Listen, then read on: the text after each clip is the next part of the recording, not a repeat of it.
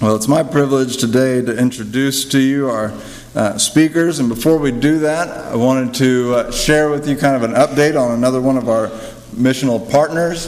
Uh, one of the things that we've been trying to do in recent years with uh, some of our faith promise giving is to support uh, church plants here in the United States as well. And we spent a couple of years uh, supporting a church plant in the St. Louis area in Missouri, where John and Amanda Simmons are, and where they went uh, completely by faith without funding or anything. And we were one of the first partners to step in with them. And uh, we didn't have any church plants in Louisiana at that time. And so it was a privilege to be able to, um, to help them get started. Uh, and so we partnered with them for, for a while. I'm pleased to share that um, due to some, some changes in their personal finances and the church growing a little healthier, they have been able to. John's going to, at the end of this month, go full time uh, and devote his energies to uh, the, the church plant there in St. Louis. So we're excited about that. And then along came a, a new church plant in Louisiana, in the Natchitoches area. And so we invited uh, late last spring, I believe it was, uh, Stephen Nelson came and shared with us his vision for Awaken Church uh, in, in a college community in Natchitoches there, uh, where they're trying to and successfully reaching folks for Christ and discipling them. And so I'm going to share just a brief greeting from uh, Pastor Stephen and his worship leader. And so let me play that. Hey everybody, my name is Stephen okay. Nelson. I'm a pastor with Awakened Church in Natchitoches, the church plant that you have been sponsoring. I want to thank you for doing that. I'm here with Bo Vonche. He is our worship arts team leader. Bo, tell us a little bit about your experience with uh, Awaken Church. Well, it's been really cool because uh, Church is really focused on young people and unchurched people, and you can really see a lot of the spiritual growth that we have. We've had people that have come along and um, have kind of fallen off their path or have never really found their path, and uh, being able to worship with us and finding a place where they can find where they belong um, so easily. It's uh, you see so much growth not just in their spirituality but in their uh, in their mentality too. All right, so thank you guys at Cypress Street Church of God in West Monroe for all you do. Please keep us in your prayers, and we thank you so much for sponsoring us. All right, we're glad we got that to work. And uh, so that's a, a, message from our friends down in Natchitoches, and uh, so we're privileged to support them as a partner. And another partner that we've got is uh, Dave and Barbara Miller, and we were privileged to hear from them last night, and and the Joy Circle heard from them this morning. Our rest of our circles will get to spend some time with them after our service today. But uh, here in just a moment, we're going to invite him to come and share on this Faith Promise Sunday, and I pray that you'll be uh, blessed as we already have been. If you weren't able to be here last night, that you'll gain a little bit of uh, perspective on what God is up to in other corners of the world, and uh, and also just to be encouraged that what we do here through Faith Promise Giving is is not something to be underestimated, and uh, and it has significant kingdom value. And so I hope that you come away from that today feeling encouraged as we. Uh, right after that, he speaks. I'll come and share with you about our uh, faith promises that we'll make today and, and about the giving that we will commit to today. But um, I just hope that first you'll be uh, encouraged and, uh, and reassured. And so, uh, with that said, let's give them a warm Cypress Street welcome this morning.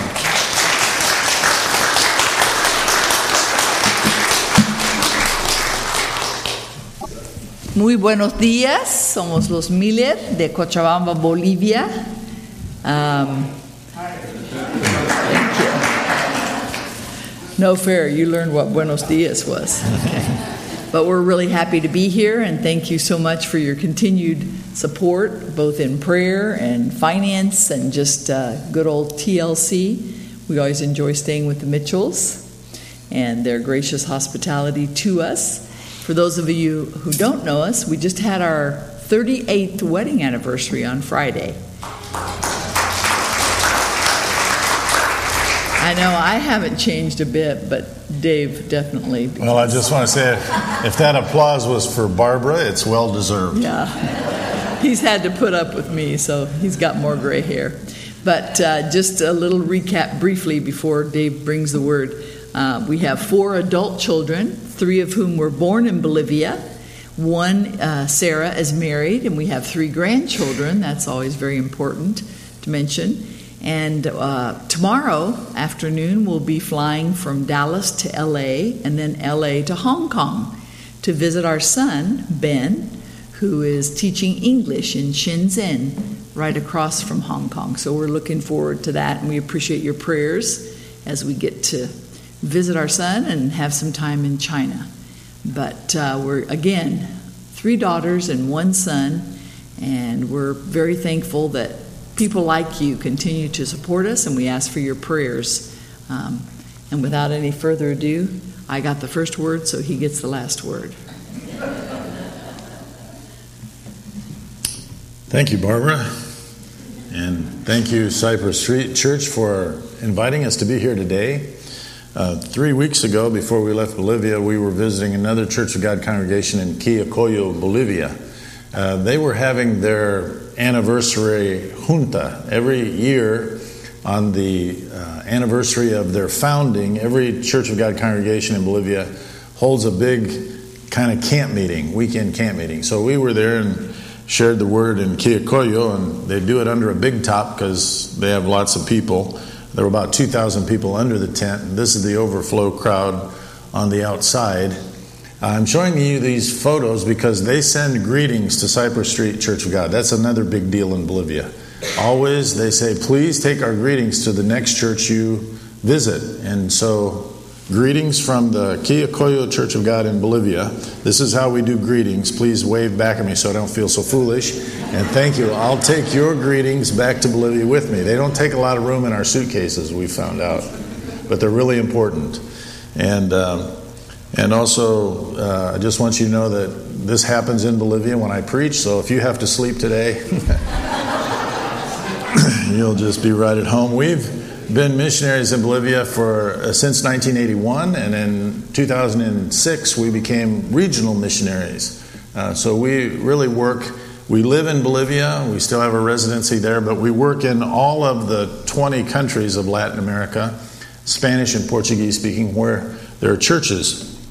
And about six years ago, we launched what we call the 220 Challenge, and um, 220 doesn't have anything to do with electricity. If you've ever traveled on a mission trips, you know about 220 volts, and you plug in your hair dryer and it goes like that. You know, uh, this is a different 220, but it has to do with power, the power of the Holy Spirit working through the body of Christ. We challenge every disciple of Jesus Christ to help plant two churches and to help make 20 disciples. Now, this is for every believer, every follower of Jesus to reproduce themselves because we know that just the preachers, just the pastors and their families are not enough to fulfill the Great Commission.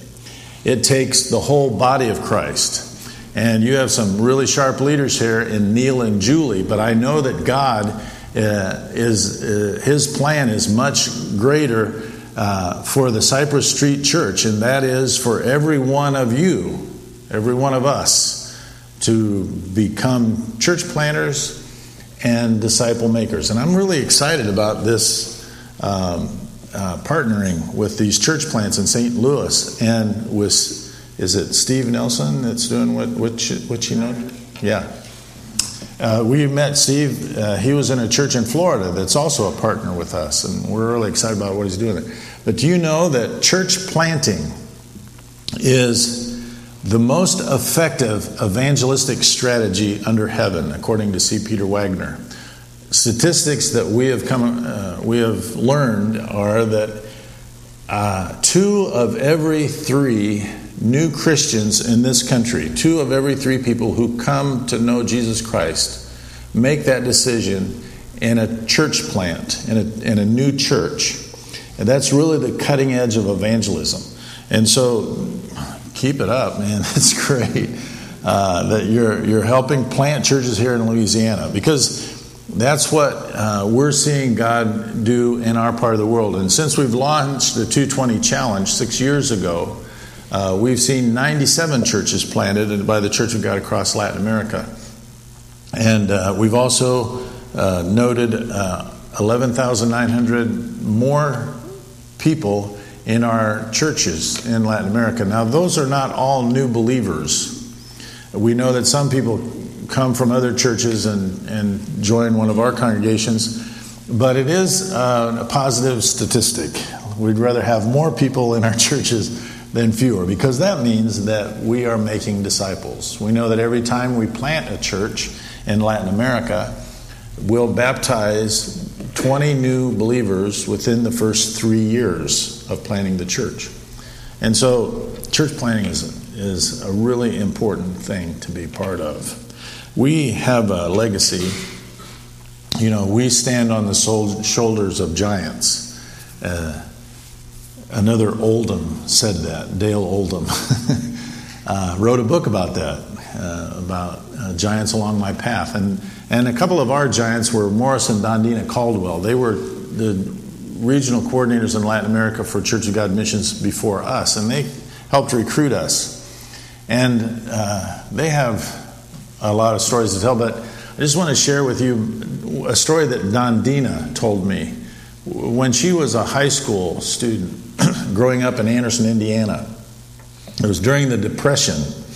And uh, of course, there was a big contraction in the economy, and uh, people were scraping to get by, and there was a threat that maybe they would have to recall missionaries uh, because there was not enough money to support the missionaries. And Dondeena's father, uh, her maiden name was Fleener. Her father uh, got a call from the Lord to pledge $1,000 to missions in that year, in the 1930s. And he accepted that challenge and he pledged $1,000. This was a time when his entire annual income was $3,000. So he pledged one third of his salary. And uh, Dondeena said that year we put out a big garden, mom canned. We didn't buy any new clothes. We didn't go out to eat. Well, in the Depression, nobody went out to eat. But uh, they made the necessary sacrifices and they fulfilled their pledge of giving $1,000. And when I heard that story, I thought, wow, what a heritage we have as a missions community people, you know, on the field doing incredible things like the Caldwells, but people like the Fleeners who have given sacrificially to the Lord to make things happen. And things are happening across the world. This was uh, a photograph we took when we were invited to preach in the Church of God in Shillong, India. Uh, there were a couple thousand people there present that day. Shillong, India. It's a country that's noted for Hinduism, but the Church of God in that part of India has, has really had an impact. Um, the city of Shillong, it's about a million population, and there are basically three evangelical churches in that city the Presbyterians, the Assemblies of God, and the Church of God. And they say that uh, every Sunday, 70% of Shillong are in church worshiping the Lord. And I mean, think of the changes in that culture and in that society because the Word of God goes forth every Sunday. Um, we, we just want to share with you some of the things that God is doing because, you know, you don't see on the news uh, what God is doing in the world. You see a lot of other stuff. And I have a, a bivocation as a journalist, and I'm very frustrated sometimes with our media that they are not reporting the biggest story in our generation. And that is the story of how God is growing His church in places in the world where, up until our generation, there were no Christians there was no significant uh, growth of the gospel. And India is one of those stories. This man, David Watson, I met him a couple of years ago. He had been a missionary in India for several years and was completely burned out. He is seeing no progress at all in his ministry. Um, five of his co workers were martyred because the people group they were trying to reach was a very violent, very closed, people group, the Bhojpuri was their name. And uh, five of his Indian co workers died carrying the gospel. Finally, he was kicked out of India. He had to go to a, another country and live for a while. And he said, when he was there, he pleaded with God, Release me from my call. Let me go back to the United States. I'll go into business. I'll do anything else. But this missionary thing just isn't working out. And he said God would not release him. So what he did is he pledged to raise up 10,000 prayer warriors, 10,000 prayer partners. And we talked about this in Sunday school today. Prayer, church, is the starting point for everything in the kingdom. We are so grateful to Cypress Street Church for your financial support over the years. You've been so faithful. If you ever have to relinquish your financial support, we would understand that. We could not, though, work as missionaries without your prayers. If you don't pray for us, we might as well come home. And so he, uh, David Watson, uh, committed to raise up 10,000 prayer partners, and people started praying for him. And he began to read his New Testament. And you know what? He said, Hey, I wonder if we could do missions in the 20th century like Paul and Barnabas did it in the first century.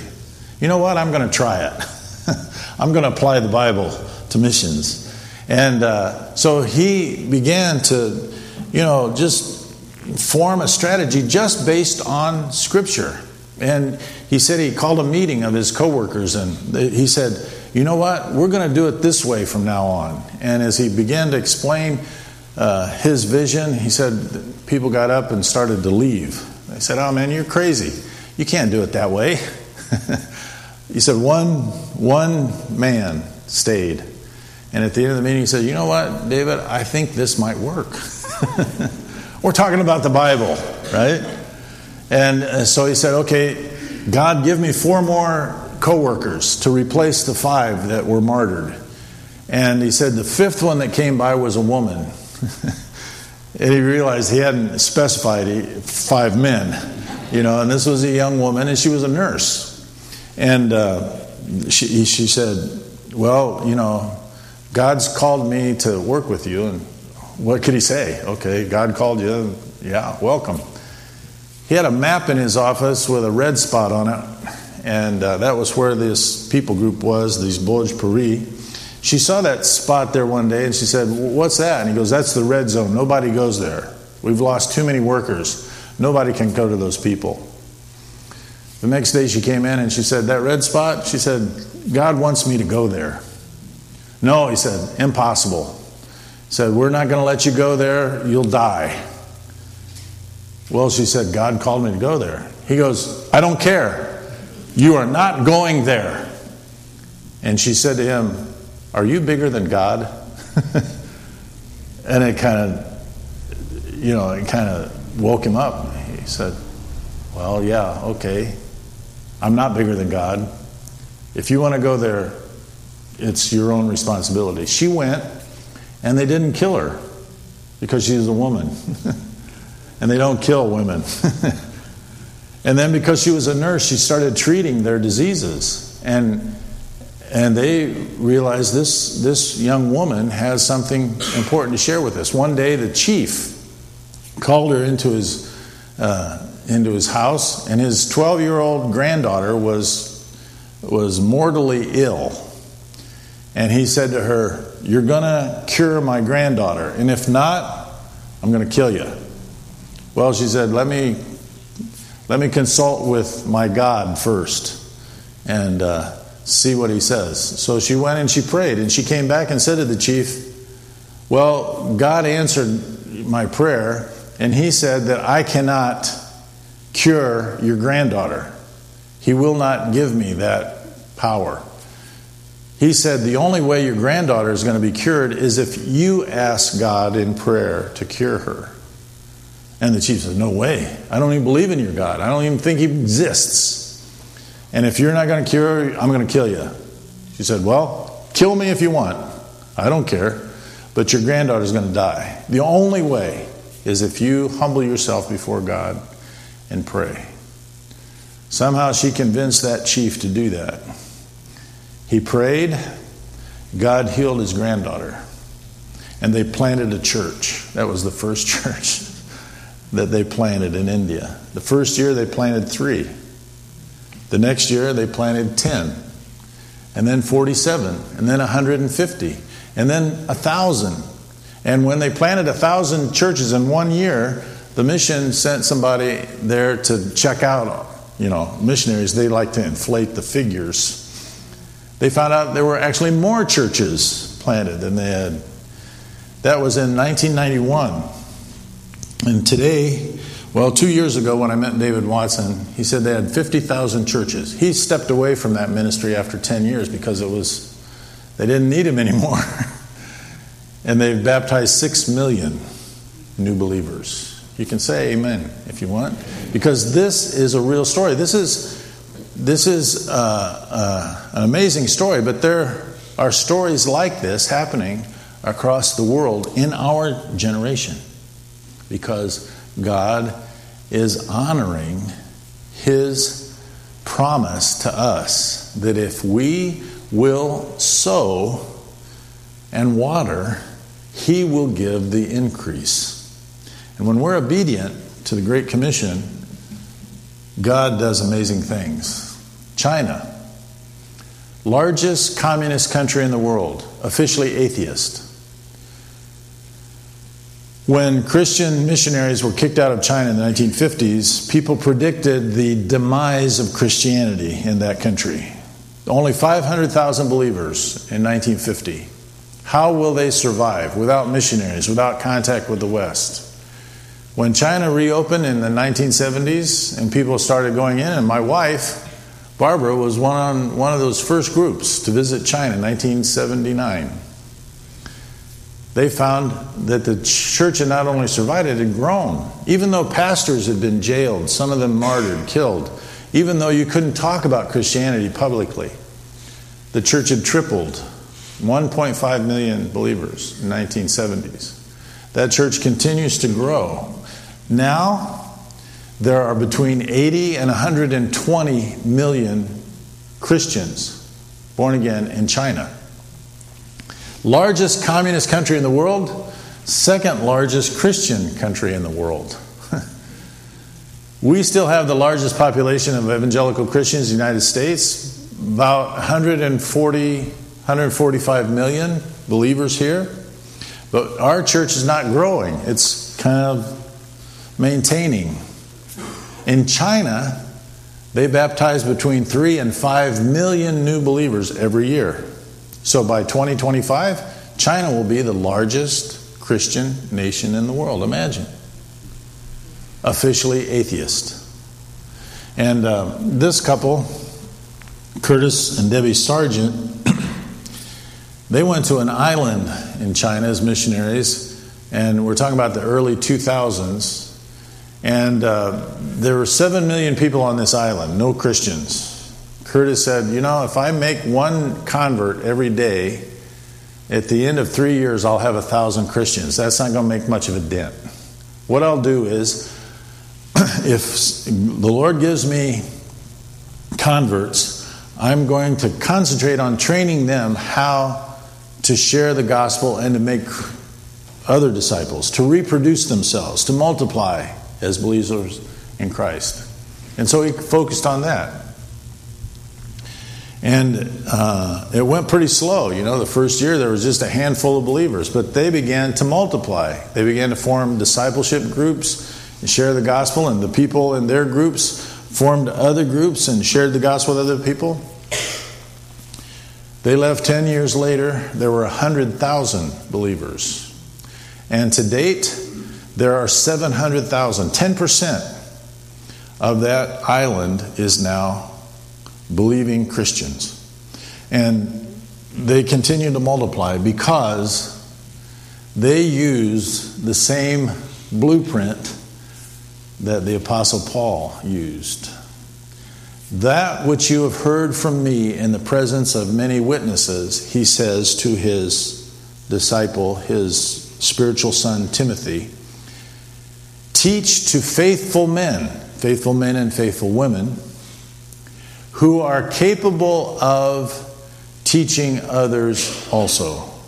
See, that's the principle of multiplication. What I've received from God, I share with others. And I teach them how to share that with others. And that's how the church multiplies. It's a vision of the apostolic church that this man also received from God. D.S. Warner, uh, in 1878, he wrote in his journal God has given me a vision, he said, to, to bind holiness, join holiness together with all truth, to build up the apostolic church of the living God. Praise his name, I will obey.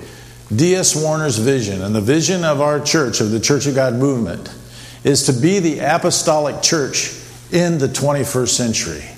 To do it the same way that the apostles did it with uh, the simplest but most effective methods, using Scripture as our rule of faith, using the Bible as the blueprint for our strategy, uh, obeying Scripture and putting it into practice. One of the marks of the Apostolic Church is that every member of the body of Christ is active in the work. Um, everybody has a gift.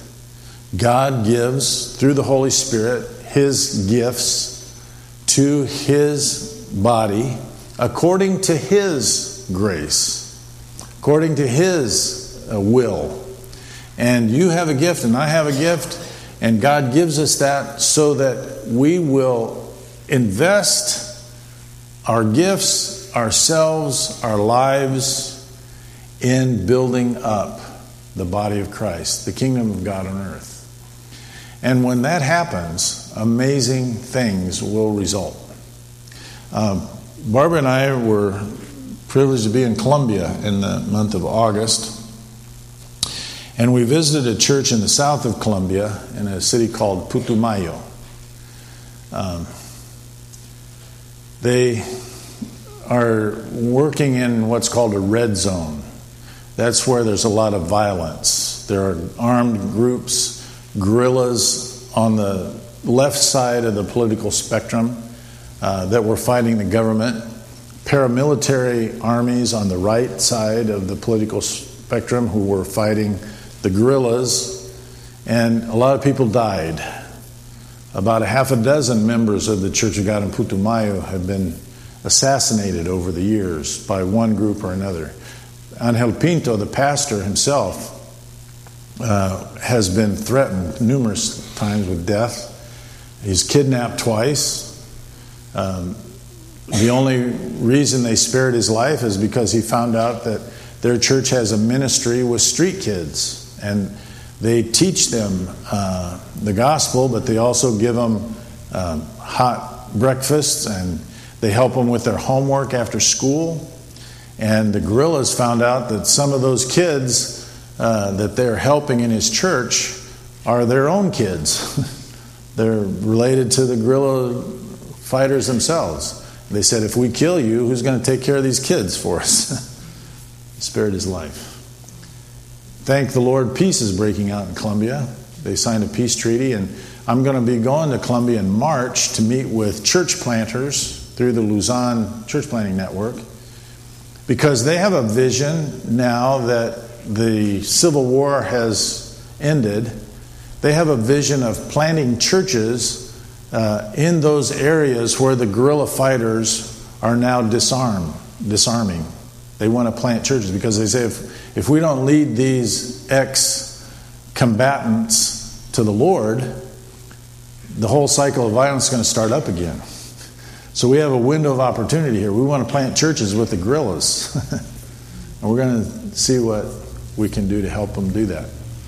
But um, the Putumayo church, their building was built back in the 1970s, and it's in a tropical area, and buildings deteriorate quite quickly. And so their church literally was collapsing. They had to tear it down and rebuild. They're rebuilding a church. Well, they don't have a lot of money. Uh, but they do have the ability to work. I, I hope this is going to work because uh, this is this is kind of a Oh, keep playing? Okay. It's working? Oh, okay. All right. So you can just see uh, they decided what they could do was to make tamales. And this is a favorite dish in that part of Colombia. And they come down here. So they uh, meet, uh, they take turns. Have a group of eight or ten people come to the church every Saturday. And they have donated chickens and cornmeal and vegetables and banana leaves. They're, they cook their tamales in banana leaves. They get together and they make 80 or 90 tamales every Saturday.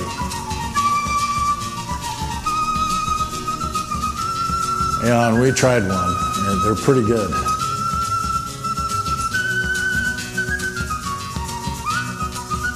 then they take them out on the streets uh, Saturday afternoon and Sunday morning, and they sell them.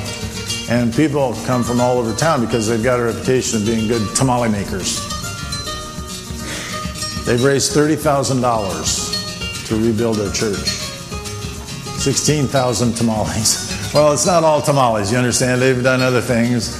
But if you were going to raise $30,000 in Putumayo, it would mean you'd sell 16,000 of these tamales. And this is just an example to us of how everybody in the body of Christ has the opportunity and the responsibility to contribute to the work that God does.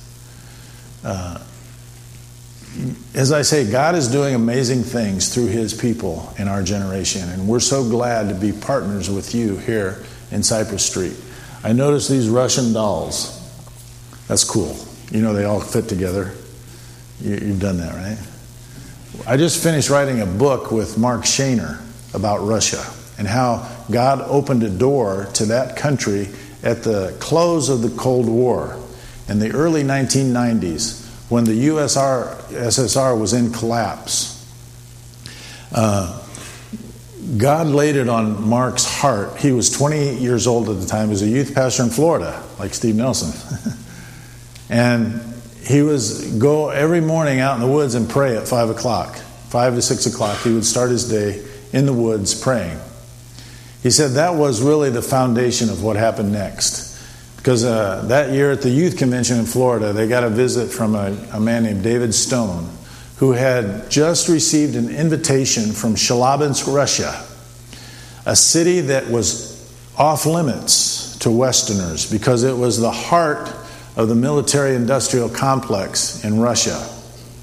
They did not allow Westerners to go there. In fact, a lot of the maps of the Soviet Union didn't even have Chelyabinsk on the map because they didn't want people to know where it was. As a city of 1.5 million people in the middle of Siberia that built atom bombs for the Soviet Union.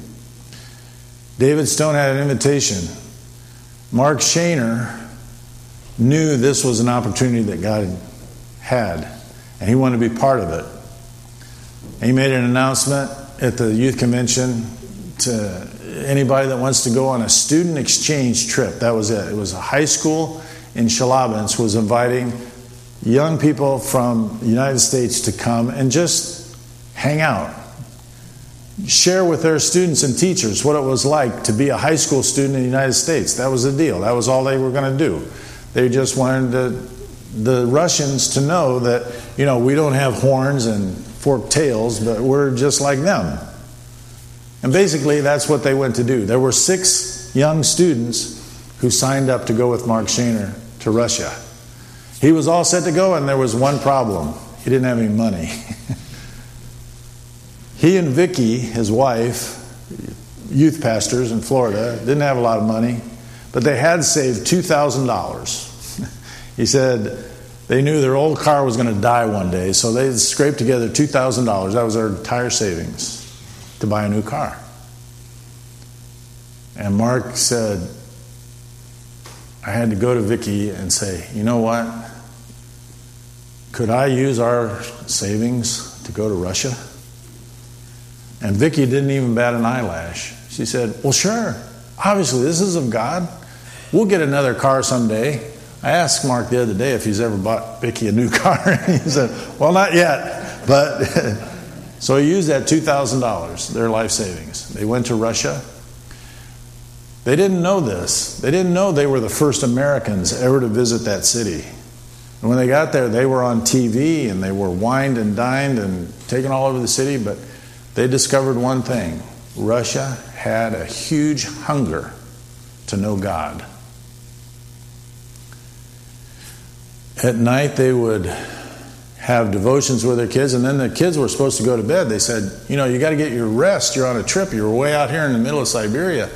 And the kids were staying up 2 3 o'clock in the morning. And then they would get up at 6 o'clock and do this, you know, tremendous itinerary of visiting museums and schools and universities and 14 year old kids speaking English to college professors in Russia who had who were English teachers but had never heard a native speaker speak English. Things like that. But the kids were going to bed late and getting up early, and they called a meeting and said, Listen, we told you, you got to get your sleep. And they said, We'd like to sleep, but the Russian kids, they're asking us all kinds of questions about God and about Jesus and about the resurrection and about the Bible. And they said, We can't go to bed because they want to know about God. And so, what could they say? He said, Well, okay. They came out of that meeting, and the Russians were waiting for them. They said, You know what? When you get together as Christians, you come out of that room, you're different. Something's radiating from you that we've never seen before. What is it? Well, it occurred to Mark to say, you know what, tomorrow's Sunday. Why don't we just have a, a worship service and we'll show you what we do as Christians? And they gathered there in a room in a former communist youth camp. And they had a worship service. And Mark gave a very simple gospel message 13 teachers and students accepted the invitation to know Jesus. They left them Russian Bibles and they said, We'll be back in a year. and you, you read the Bible, come here, every, this room, every Sunday, and read the Bible together. They came back and there were almost 100 people meeting in that room. Well, to make a long story short, there's now a thriving Church of God congregation in Chelyabinsk, Russia, former center of the Soviet Union's military industrial complex, because Mark Shaner and six high school kids responded to God's invitation, sacrificed to give. If we are obedient, God is ready to do amazing things. Everything depends on Him. The grace, the power, the fruit, the results, everything depends on God except one thing our obedience. We just like to thank you for your obedience and challenge you to not stop now, but to be obedient as God calls you. Pastor.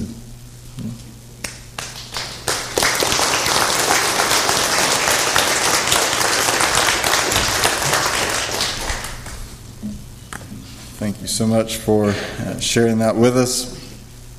And uh, in your bulletins, you should have a little card that says faith promise on it.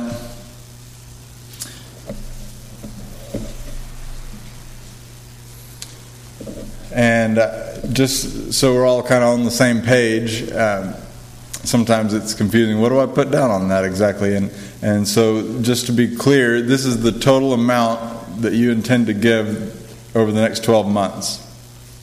Uh, you know, starting in, here in February uh, through next January. And uh, this, you know, like we've shared before, faith promise giving, uh, you know, different people approach it different ways. Some people put something in their budget very purposefully and planned. Some people pray about it and put down a number that they feel like God's leading them to put and then trust God to come up with it. Um, you know, some a, a, blend of both, which reminds me of the, the, you know the story that Dave shared just a little bit ago about um, you know the, the folks that only had three thousand dollars a year, but put down a thousand because they felt like God wanted them to do that, and and then they pinched their pennies and they uh, did their part, and God did His part and, and made that happen. So um, this is about stepping out in faith and and giving something above our, our regular giving to God's church. This is about supporting specifically missions. And so um, that's just kind of an explanation. So if you could put your name down and then put down the, the amount that you intend to give over the next uh, 12 months. Uh, that would be great. And what we'll do is, once you've filled that out, if you can pass it to the outside of your rows, we'll have ushers go around and collect those and bring them down front. We'll have um, some folks down here to to uh, calculate all that up, and as it gets calculated up, we'll fill in the map, and hopefully we can fill in the, the whole world today and uh, and reach our, our, our budget level. So let's uh, let's do that together, and, and uh, Julie and I are going to share a song. How's it looking over there? Is it colored in? All right. Um, I'm got a, a, total here. Looks like um, total pledges, promises that came in uh, twenty-seven thousand nine hundred and eighty dollars.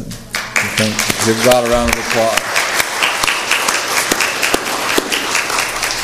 That's awesome. So thank you so much for being willing to to uh, partner in this initiative, and we will do our best to uh, bring you reports throughout the year and until we get to next year this time and get to celebrate again.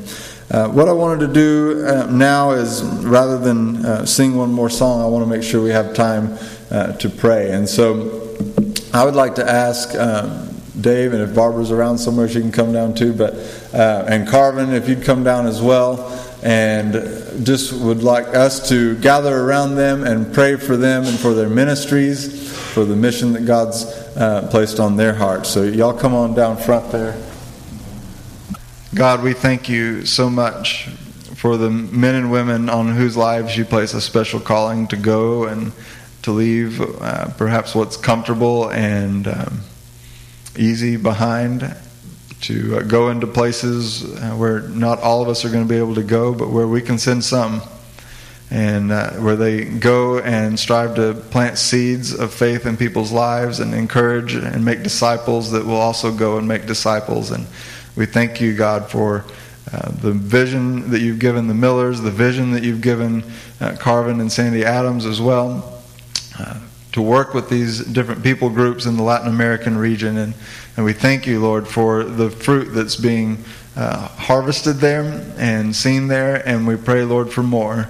And we pray, God, that you would fill these servants of yours with your Holy Spirit to do your work um, each day. And we know, God, that you also um, own the cattle on a thousand hills and you have all the resources that they need. And so we pray that you would raise up the resources that they need to do what you've called them to do. And we thank you for what small part we get to play in that. God, we send them now out, trusting that you have much more in store for them in their ministries, and that you would do even more in the days to come than they could possibly dream or imagine. And we'll give you all the glory. In Jesus' name we pray. Amen.